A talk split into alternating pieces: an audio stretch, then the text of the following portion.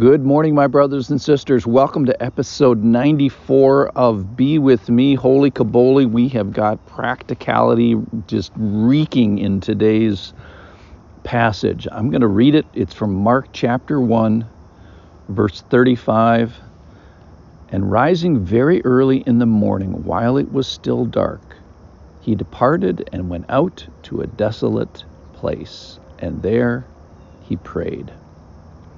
And Simon and those who were with him searched for him, and they found him, and said to him, Everyone is looking for you. And he said to them, Let us go on to the next towns, that I may preach there also, for that is why I came out. And he went throughout all Galilee, preaching in their synagogues and casting out demons. So yesterday we asked, we found that Jesus kind of uh, joined the 5 a.m. club. And what that is, is what do you do when you have the world to yourself first thing in the morning? We found Jesus heading towards prayer by getting desolate and starting early in the morning and while it was still dark. And so we find Jesus answering a question that we're posing retrospectively, and that is what one thing do you choose to do when you could choose to do anything? And for Jesus, it's prayer.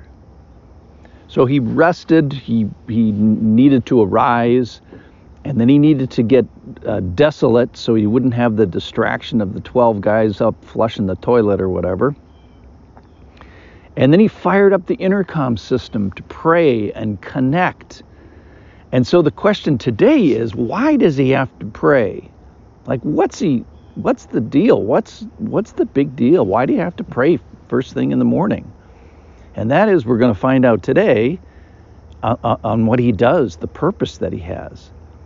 And so the challenge that Jesus is going to lay before us is to make our day as he made his day of such value, of such challenge, of such effort that you need to pray before it starts to prepare to to achieve like set the goal so high that you have to pray to achieve it and that's what Jesus does.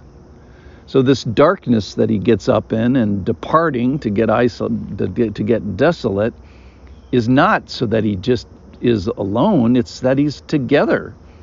So the the desolation that he heads towards is so that he gets close to the father and spirit in the trinity. And the alone the purpose isn't aloneness, it's actually intimacy. And this quiet, the purpose of the quiet, getting away from the disciples, the purpose is not quiet, it's conversation. I always say, if you're having a quiet time, you're doing it wrong. Quiet time is meant to have to be a conversation, to be intimate, to be close, to be listening, to to talk to God, that sort of thing. All right. So today, uh, it's what is your why? Like, why is Jesus setting himself up with prayer because he's got a big day ahead of him. So he's saying that this prayer is going to be the thing that empowers and informs the go part of, of the day. So the go part of the day, he says, let's go that I may, and here's the kind of the big theme is preach in other towns, uh, other towns other than Capernaum. So he, he directs himself towards the synagogues in other towns. So you'd say, well, isn't that interesting? He's he's heading towards the Jews. He's focusing on the Jews. Now that's true, but the parallel passage in Matthew, I just thought, thought this was amazing too. So this is very early in his ministry, and he does focus primarily on the Jews. But he's already mentioned when he was in Nazareth, he was he mentioned the Syrians and the Lebanese uh, that God had been active with in the Old Testament. And here in, in Matthew, it says, So his fame spread throughout all Syria. And they, Syrians, brought him all the sick, those afflicted with various diseases and pains, those oppressed by demons, epileptics, and paralytics, and he healed them. So not only does Jesus deal with the sick of the Jews, now they're dragging people in from another country. It's actually closer than, than Jerusalem. And it also says that people from Jerusalem came, came up. So So he's starting to be a big deal here. And what is he a big deal in? So there's preaching, there's casting out demons, there's healings. So he's doing some spiritual battle, he's doing people battle. No wonder he needs to pray. Healing every disease. So he's, you know, girding his loins for all these things that are going to happen. So the challenge is, is, and he's laying it before us too, is choose to make our days of such importance, of such value, that there's no way that we could achieve it without first choosing to fire up the intercom system, to fire up the intimacy system, to fire up the conversation system, and to fire up the closeness system, which is the, uh, all synonyms for the word prayer. So make our days of such value of, or such advantage that we need to pray.